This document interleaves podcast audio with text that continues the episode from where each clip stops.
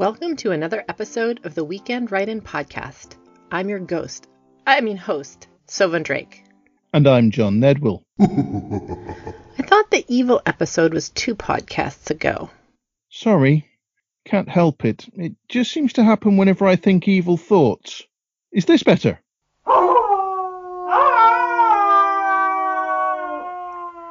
Well, it fits in better with our theme for this podcast. Oh yes, it's Halloween, the time of the autumn mists, the season of the witch. I thought you'd fixed that. So did I. In our spooky 13th episode, we'll listen to some Halloween-themed stories from some of our Weekend Write-In regular contributors, as well as hear from some new authors we haven't heard before. These include Bersabe Yonas from Ethiopia, Thomas Nielsen from Denmark, Berengaria de Rossi from Germany, and Sean Kennedy from John's neck of the woods in England. Yes, we've got a lot to get through this time. Oh dear. But first we've got to get this atmosphere and that evil laughing under control. And quickly, not like that rocket of yours. That wasn't my fault. Well, all right, not entirely my fault. Sleep by Thomas Nielsen. I hate these pills. They help me sleep, but at some point during the night I awaken. No, not wake up. I become aware. That's it. It's as if my senses begin to stick out, like rivets in a boiler. Reality ratcheting across those bulging heads seeps in through the narrow seams into my already overwrought dreams. And much, much worse, my conscience leaks out, extrapolating anxieties and fears from all those crippled senses. She's right there behind me. Presence. Odd, really. I can't hear her breathing, and I'm pretty certain she didn't move at all. But I know she's there. Please. Let me sleep or let me awaken. Not this. I can't even weep. All body functions are disabled, shut down. Only my brain works. Some of it. And my heart. I can feel it beating frantically. She comes nearer. No motion. Suddenly she's simply a heartbeat closer. My eyelids are half open, but I can't see her. It's too dark for her to cast a shadow over me, and how would a shadow even cast a shadow? I know she's nothing more. An apparition in my dark bedroom. Oh dear God, I can see her now. A tall shadow by the foot of my bed. I wield all my strength and command my body to move, to turn, but it will not. All it does is send beads of sweat into my eyes, blurring my already distorted vision. How could my mind betray me so? My own mind. I know this is not real, yet it insists upon it and denies me my own objectivity. Could I only put my hand out and have it dispel the spirit?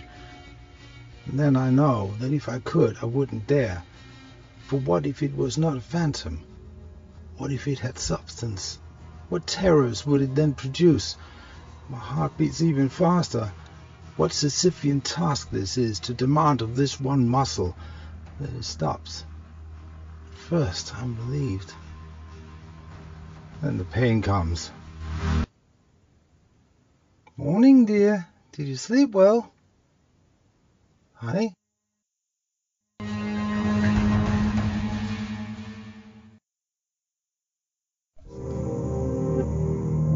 Witch Monster by M.S. Miller. There are few things in life which can more perfectly shatter a sound sleep than the scream of a child. My wife and I shuffled as we heard a cry from our youngest child's room. It wasn't a normal scream. He didn't ask for mommy or daddy specifically. It was an ear-curdling wail for help. We both shuffled lightly. "He'll go back to sleep," I whispered to my wife. It was just a bad nightmare. I received an unintelligible response. She was still mostly asleep. I had almost drifted back asleep when the cry became more intense, more frightened, more filled with terror. My wife sat up immediately. I was already half out of the bed. "I'll get him," I groaned. These things always happened on Sunday night. The whole week's sleep schedule would be thrown out of whack. "Daddy," he said softly in a voice I hadn't expected. "Hurry!" I shuffled into the room, my eyes still blurred with sleep. I cursed under my breath as my foot was pierced by a toy on the dark floor. "What's wrong?" I tried not to sound annoyed. Only his head stuck out from under the covers. His face was locked in sheer terror. It must have been a bad nightmare. "It's under there." He motioned toward the floor, under the bed. "What's under there?" "A monster." I relaxed a little, remembering my own fear of the dark decades ago. Only the imagination of a child was able to twist the shadows into horrifying beasts keen on gobbling up a kid in bed. "It's okay, I'm here." I went to sit on the bed, but he forbade it. "Look, please." There was an urgency in his voice that gave me pause. Seldom did anything upset my little guy like this. "Let's have a look." I thought I saw something move under the bed, but it was dark and my eyes hadn't adjusted to the low light. I theorized that it was the cat. "It's just Plinky," I said, trying to convince him. "No," he said emphatically, "it's not." "Sure it is. I saw him." I wasn't all that convincing. "No, it's a monster. It talked to me." I finally relented and walked over to turn the light on. Again, the damn toy got me. I was hoping to avoid turning the light on. It would surely cost me an hour of prime sleep now. I got down on my hands and knees and peered under the bed. At first I didn't see anything. Then it became clear there was an outline of something under there. Then it moved toward me. As the light hit the object, I felt the blood drain out of my face. I hoped I was dreaming, but I knew I was awake. The face of my child, the same child who was shaking with terror in the bed, appeared slowly from under the bed. "Daddy," the doppelganger said, "is the monster still in my bed?"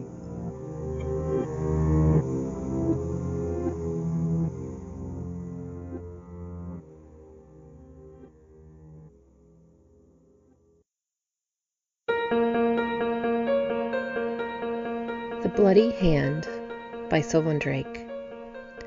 A breeze rustles the tall grass in a deserted meadow on a warm summer day. "I never want to hurt you," I hear her whisper to her lover. His eyes are closed as she lets me caress his face. I run my small fingers gently over the delicate skin of his eyelids, down his strong jaw, and over his lips. I entrance him. Then she moves me aside and kisses those lips, practically breathing the words into his lungs. "So you should leave me now." "Never," he groans nearly inaudibly as he pulls her down on top of him. I'm entwined in his curly brown hair as they make love in the late afternoon sun. I love him too now, but unlike hers, mine is a dark, obsessive, sinister love. Her beauty captivates him like it has so many others. Her long black hair hangs in loose curls around high cheekbones, a perfect nose and big, bright green, albeit wizened eyes, eyes that have witnessed too much. Darkness, my darkness, hangs in the air around her like an erotic tincture. He doesn't understand it and he doesn't care. He is in ecstasy. There is a fantasy world where time expands and contracts. Marble seas rise and consume gods at war. Stars and moons collide, giving birth to fiery dragons. But in her kingdom they eat ripe berries and laugh while the juice dribbles down their chins. They dance to the wind and pleasure one another until they fall into a deep, dreamless slumber every night. He knows he is a fool and is helpless to run from her. I smile to myself and wait patiently. They sleep atop white down that softens the large four-poster bed in her castle on the hill. The night is alive and moves freely in and out of the large open arched windows, a witness to the beauty's evil. They hover in the bubble, the bewitched hours after midnight and before dawn. It is always then when she cries out in pain and wraps me in a towel. When he tries to help or offer solace, she pushes him away. This only makes his wanting stronger. He ignores the mounting evidence of the danger, a mortal danger growing stronger each night. There is no doubt as to the outcome anymore. On Halloween, the moon disappears in a cloudless sky. A marked man, he wakes with a start. He turns and gazes at her beautiful face, heavenly in slumber for the last time. A single tear treks down his cheek. Turning, he looks up at the bats and moths dancing among the rafters above, fully accepting his fate. He feels me inch towards him and delicately wrap my fingers around his throat and squeeze. Slowly at first. He doesn't struggle, and because I belong to her, I arouse his desire. I grip harder until he takes only little gasping breaths. I keep him on the edge, giving him just enough air to live a little longer. His sight is getting dim. With full force, I puncture the skin of his neck, and he bleeds out quickly. He dies euphoric, knowing she will wake and weep for his death, while cradling her bloody hand.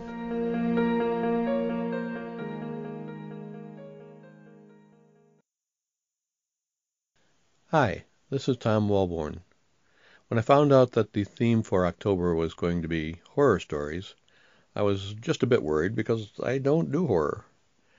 But I sat down with pen in hand and created a story. Hope you enjoy it. Here is my Halloween story. The Swanson house was haunted. Everyone knew it.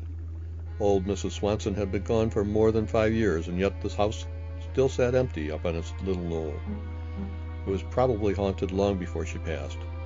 She used to throw Halloween parties there in the great ballroom for the neighborhood children. That hasn't stopped just because she's died. It has just taken a different form. It is called the Fifth Grade Challenge. No one knows when it started, but the rules are simple.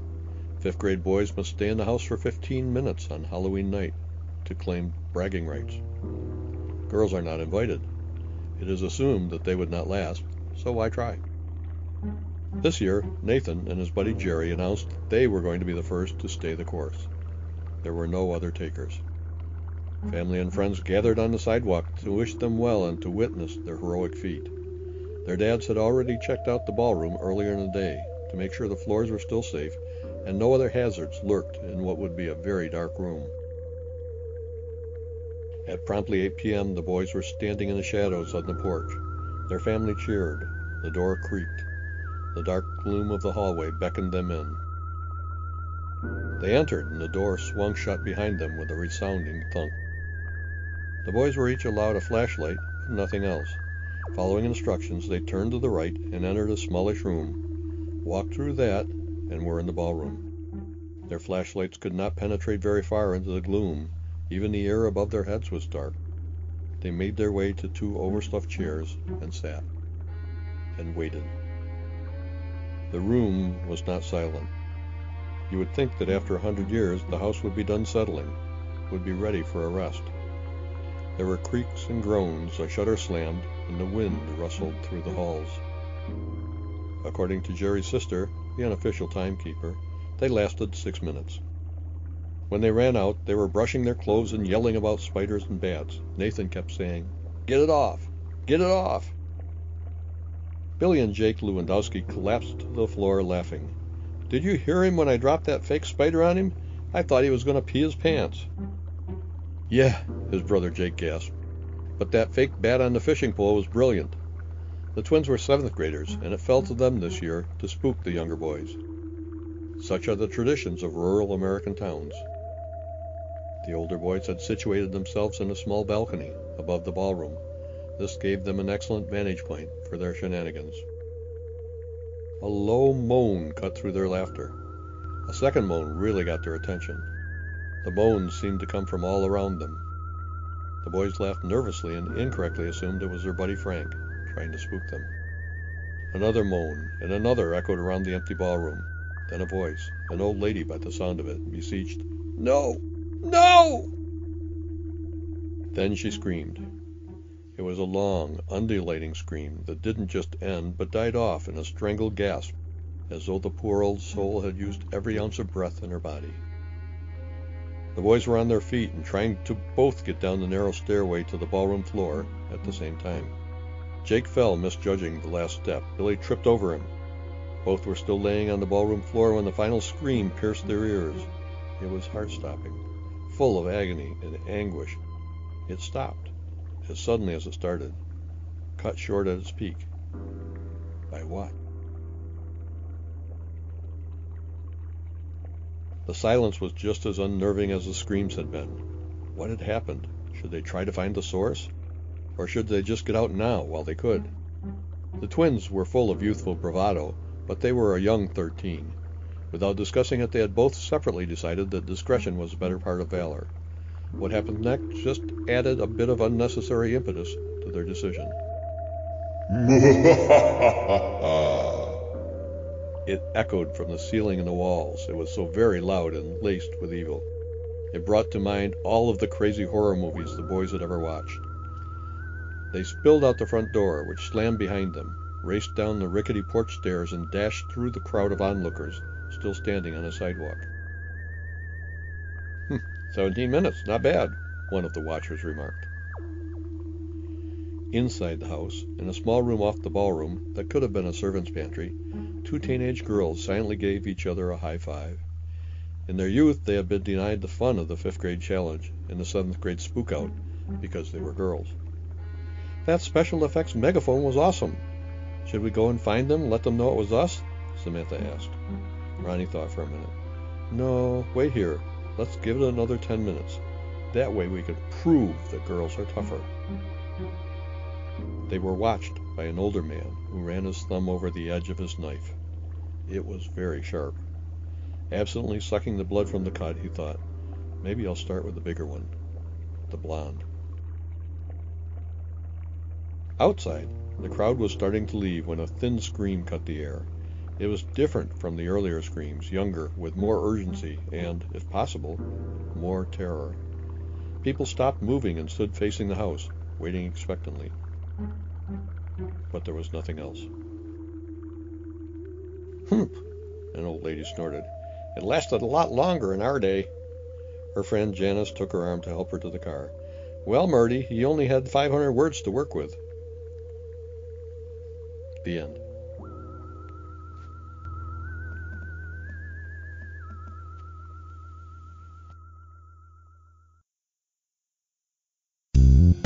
Halloween with Rudy by Bersabe Yonas.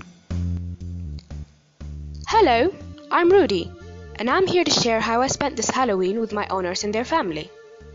On this day, I learned the most important lesson in my life. I know, I'm a dog. I don't live that long. But meh, it's not the length that matters. It's the understanding.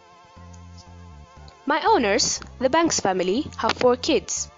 2 of the older ones are the girls, Lillian and Kimberly, and the younger boys are the twins, Dave and Dale. Their parents, Mr. Morgan and Miss Holly. Lillian is the oldest. She's 17 and had won every beauty pageant she's been in since she was 12. Kimberly is 14 and interested in music. The twins are both 10, Dave being the popular one in school, and Dale, well, he was a weird one. You could find him doing weird stuff, and by weird, I mean really weird. Like dissecting cockroaches as a hobby. Anyways, back to Halloween.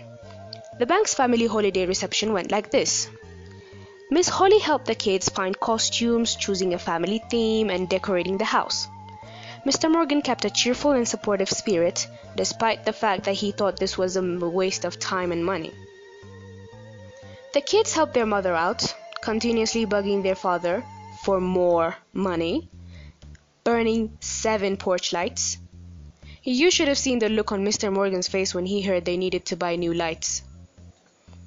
Dave and their friends pranked Dale, dressed like ghosts, because he was terrified of them.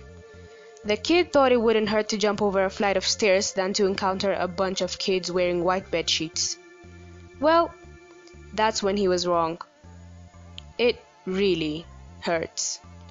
He ended up with a broken leg, and he was unable to go trick-or-treating.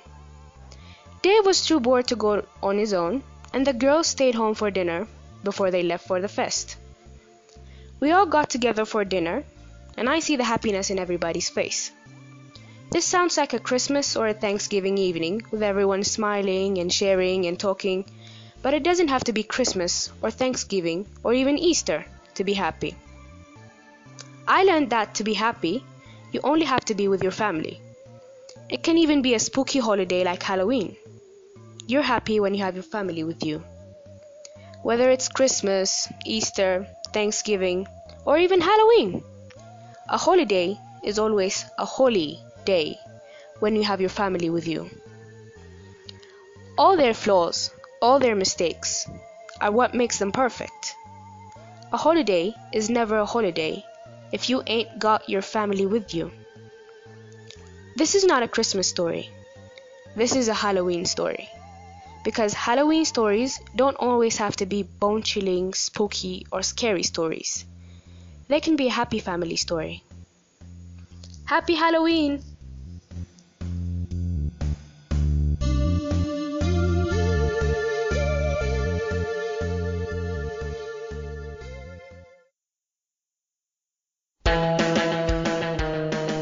Coffee Killer by Berengaria de Rossi, narrated by Sylvan Drake. The guy at my feet looks pretty dead, but I don't have time to be happy about that right now. I gotta get some coffee. The hallway I'm stumbling down is a dim, gray, wallowing pit, but all I'm thinking is, kitchen, kitchen, where's your goddamn kitchen? A coffee maker is what I really need. I don't give a shit about the kitchen. I need a fat-bellied 10-cup capacity pot and a new brick of freeze-dried grounds. I need Arabica, Colombia blend, Circle F Mark crap beans. I don't care. I gotta get some coffee in my system fast. Kitchen, where's the coffee maker? There's only an ancient-looking toaster on the 3 dinky feet of counter space. I can't use a toaster. Piles of dirty dishes in the sink, the stove, ditto with dirty pans. I'm ripping open cabinets now. Dry goods, cans, Spam. Are you kidding me? Were those squishy pieces in the spaghetti sauce Spam chunks? I'd feel sick if I wasn't already shaking. Instant. There's got to be some petrified instant in here somewhere. Bastard. Not even instant? Oh, great. Now I'm starting to hallucinate. In my hand, I can feel the warm glow of the jumbo coconut latte I was holding a week ago when that psychopath shoved a gun in my side and forced me into his truck, leaving all that precious coffee splattered on the asphalt of the coffee shop parking lot. Coffee shop, that's the answer.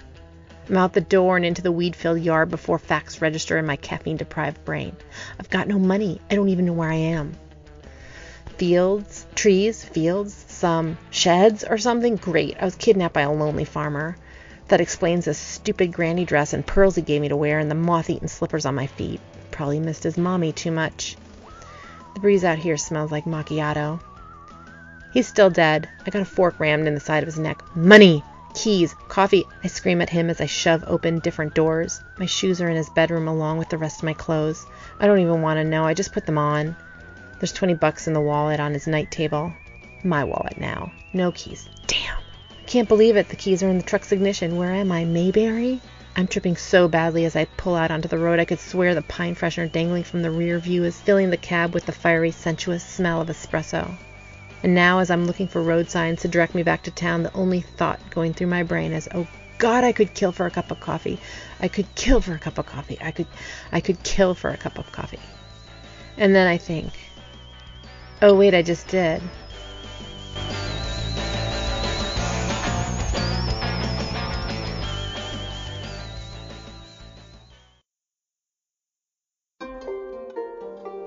Kohada Koheiji by John Nedwell. They met on nights with no moon, when the only light came from the stars that wheeled across the heavens. They would come together to play the game of Hyaku Monogatari, the game of 100 ghost stories. The game was simple. A cluster of oil lamps would be set in the middle of the room, 1 lamp per person. Then the friends would gather in a circle around the lamps to tell each other tales of yuri, yokai, and Mamono, tales of horror and terror. At the end of their tale, the storyteller would extinguish one of the lamps, and the next person would take their turn. So, as the night wore on, and more stories were told, The circle of light would shrink, and the circle of friends would draw closer together. Finally, at the end of the night, when the last person had told their story, the last lamp would be extinguished, and the room would be plunged into darkness. According to tradition, that was the signal for the spirits to rise, to acclaim the best story of the night, and to honour the teller of that story. Of course, nobody believed this, or so they said to each other as they made their ways back home. After all, they had been playing Hyaku Monogatari for over a year. On this night, Yoshi wanted to be the last. He had a special tale to tell, the tale of Kohada Koheiji. So he bowed his time, waiting for the others to finish their stories and extinguish their lamps. Finally, as the shadows filled the room, Yoshi spoke. "It is my turn," he said. "Tonight I shall tell you the tale of Kohada Koheiji." The others sat up and looked attentively at Yoshi. None of them had ever heard this story before. This would be something new to thrill them. Yoshi continued. "Once upon a time, there was an actor named Kohada Koheiji. He was a fortunate man, for he had wealth and fame and a beautiful wife. But what he did not know was that his wife was in love with another, and so she conspired with her lover to murder her husband and take his riches." Yoshi leaned closer to the lamp, so the shadows deepened across his face. To the others in the circle, it looked like he had donned an Oni mask from a kabuki play. Their plan was simple. They would wait for Koheiji-san as he made his way back from the theatre. Then they would waylay him and slit his throat. That way he would not be able to cry for help. They would dispose of his corpse in the swamp, where it would soon be eaten by the fish and worms. No one would ever find the body. And so the plan was put into motion. Kohada Koheiji's throat was slit, and his body was dropped in the swamp, where it vanished into the black waters without trace. Yoshi lowered his voice, so the others had to move closer still to hear him. 3 nights later, Koheiji-san's shameless wife was lying with her lover in her marital bed. They were entwined in lusty embrace, unaware of what was going on. Meanwhile, in the swamp, the body of Kohada Koheiji had returned to life. He remembered what had happened to him, and he wanted vengeance. So he climbed out of the swamp and made his way home. Through the window, he saw his wife and her lover. The sight enraged his spirit. Silently, he climbed through the window, into the room. Quietly, he made his way to the bed. He pulled back the mosquito net and reached out towards the murderous pair, and... Yoshi took a deep breath, as if about to speak again, then blew out the lamp. As he did so, he placed a cold hand upon the neck of his neighbour. The shriek of terror echoed through the night, much to Yoshi's satisfaction.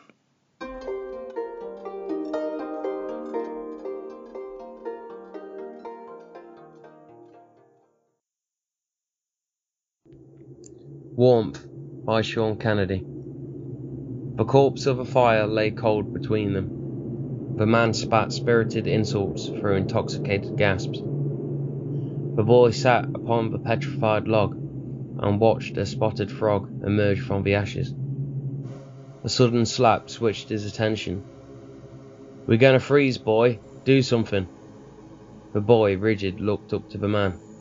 High above, many moving stars dotted the open night sky.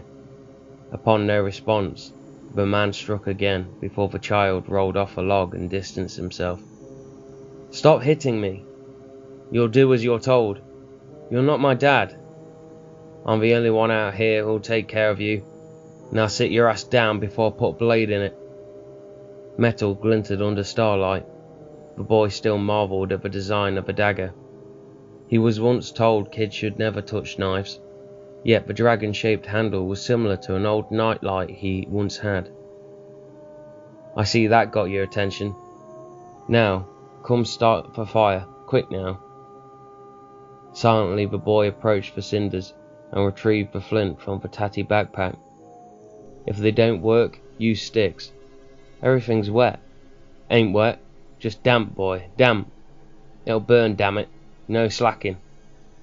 With a few clacks, sparks flew, and amber grew underneath the detritus. The man slumped upon a log on the other side. Once the bottle plinked and rolled from his fingers, the boy knew he had passed out. "I'm sorry, boy, it ain't easy." Those words rattled through the boy's mind as he huddled closer. He had long given up on the fire. for blood was wet but hot. When he first slit the stomach, he observed the steam that escaped. It looked like the dragon was blowing smoke. The man provided little protest to the act. Perhaps he too knew it was for the best, just as he told the boy his family's deaths were the products of survival of the fittest. The boy breathed deeply, pulling the third coat over him. The smell of innards had begun to smother the usual foul odours. For the first time in a while there was a moment of comfort. Memories of his dog, his mum, and his sister dreamily drifted by. A faint shriek could be heard somewhere behind him, but he paid it no mind. Instead he motionlessly watched the glowbug by the would-be fire. Slowly it crawled out of the eye of the spotted frog.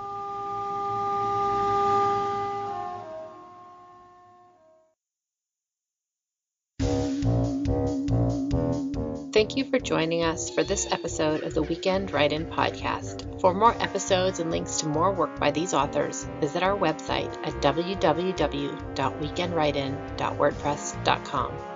The Weekend Write-In podcast is co-hosted, produced, and edited by John Nedwell and Sylvan Drake. Music in this podcast includes Q1 Dark Ghostly Slow Building Tension, Q3 Breathy Nervous Tension by Soulflare, provided by freemusicarchive.org, Dog Bark by Crazy Monkey 9 at freesound.org, licensed under an attribution, non-commercial, share-alike license.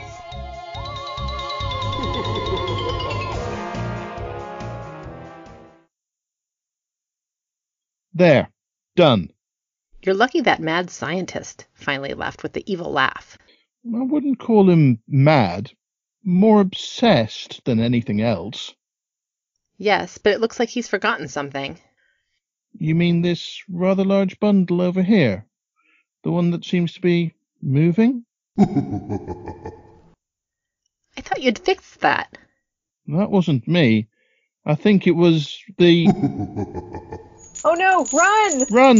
Run! Run! Hello? Hello? Where did everybody go?